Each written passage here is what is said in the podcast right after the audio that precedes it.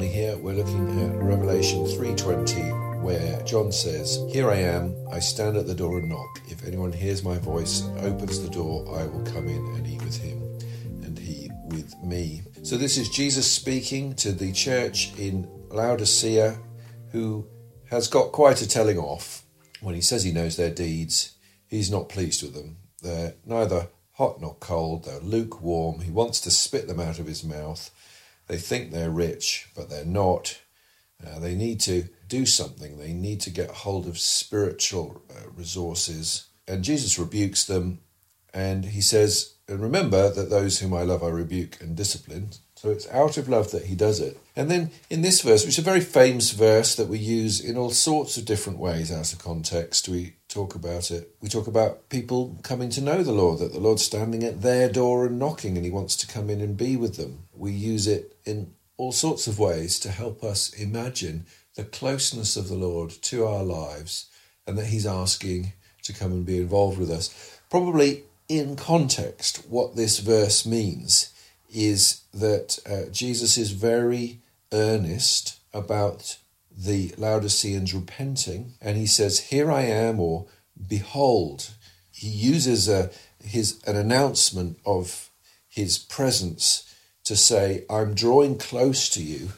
I'm so close to you. It's like I'm at your house, and I'm knocking on your door and wanting to get in."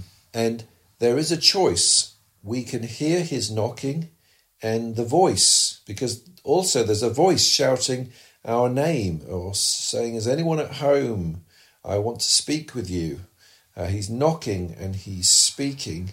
And if any one of these Laodiceans that is really not doing well opens the door, he says that he'll come in and eat with them, that they'll eat together. They'll have close fellowship, the fellowship of uh, a shared life, of friendship, of speaking and listening, they will have that relationship back again.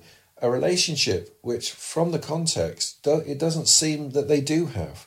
They have Jesus on the outside. They've left Jesus beyond their life and home, and they haven't invited him in, and they need to invite him in. This is what he is suggesting that they do that they repent, that they're earnest, and they invite him into their lives. And this whole uh, letter to Laodicea is a reminder of the fact that we can uh, be followers of Jesus, we can spend time uh, going to church, we can identify with Christians, and yet we can just not have the sort of relationship with God that goes with it. We can have the identity of uh, being a Christian, but not the practice and not the reality. Thankfully, Jesus really doesn't like this, and he wants to have uh, the reality of a relationship with us. He wants to sit down with us, he wants to eat with us, he wants us to hear his voice, he wants us to be obedient to him, but he leaves that to us. He leaves it to us. We have to let him in. We have to respond.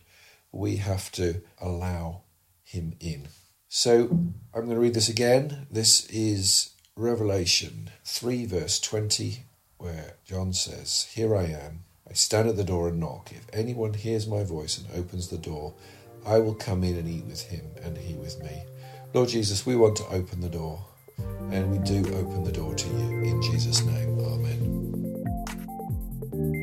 If you have any questions that you would like to ask me, there is an email you can use questions at barnabas.today, B A R N A B A S. So that's questions at barnabas.today